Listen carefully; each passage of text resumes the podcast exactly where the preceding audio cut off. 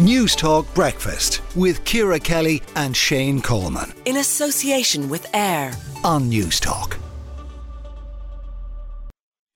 As the Disabilities Minister Anne Rabbitte said she's incredibly disappointed at a decision by St John of God to withdraw from the disability and mental health services it provides to 8,000 children and adults and transfer them to the HSE. Uh, she joined us now. Um, Minister, how much of a blow is this?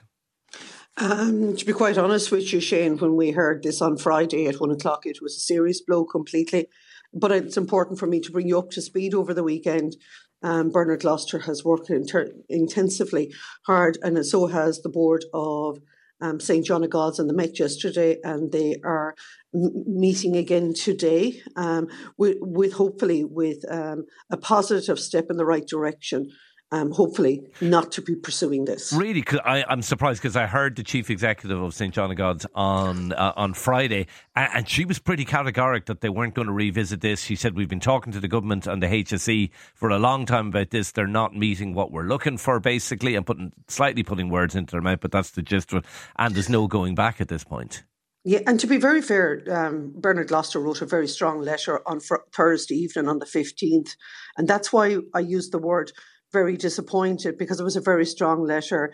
It was clearly outlined the, the financial commitments for 2024, and it felt like there wasn't consideration. But I want to build on the positivity of the weekend now uh, and the outcome of a meeting that Bernard had with the chair of the board, along with two other board directors yesterday, and, and other commitments he will be writing to them today, um, to hopefully stepping it back from the brink completely. Is, is, it a funding issue? Is it a money issue? Is that what it's about? It's it's it's, it's more of the deficit piece, Shane, the, the long-standing debt that is there. So there's two parts to it. There's the operational side of it, and there's the long-standing debt. And to be honest with you, Bernard had made very clear commitments to the operational piece of it that there was sufficient funding for delivering services in 2024. It was unquestionable that the HSE were going to support that.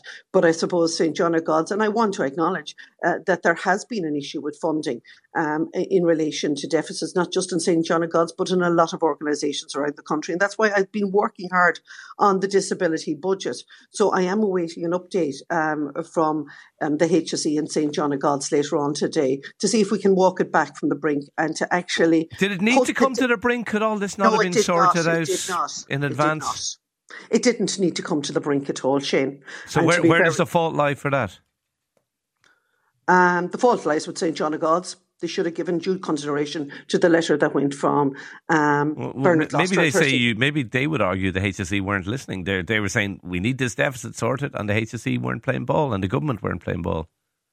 And um, it's ta- it's taken this brinkmanship to bring the HSE and the government to their senses? The government were always here, Shane, because there's clear acknowledgement that there is deficit issues across many organisations in disability due to underfunding for a long number of years. Um, that is clear. Uh, and the most important piece, and that's why, to be very fair to St. John of God's, they entered into a sustainability impact assessment four years ago to see actually how could we ensure that their wonderful service could be put on a sustainable footing. And that's why for the last four years it has been sustainable because they've entered into an arrangement in good faith with the HSE. And they're, they, it has broken even for the last okay. four years and it has been sustainable. So now it's all about actually how can we put the deficit on the page to ensure it gets addressed and ensure that the, the sustainability of St. John of God's uh, and the uh, 8,000 service users are not impacted.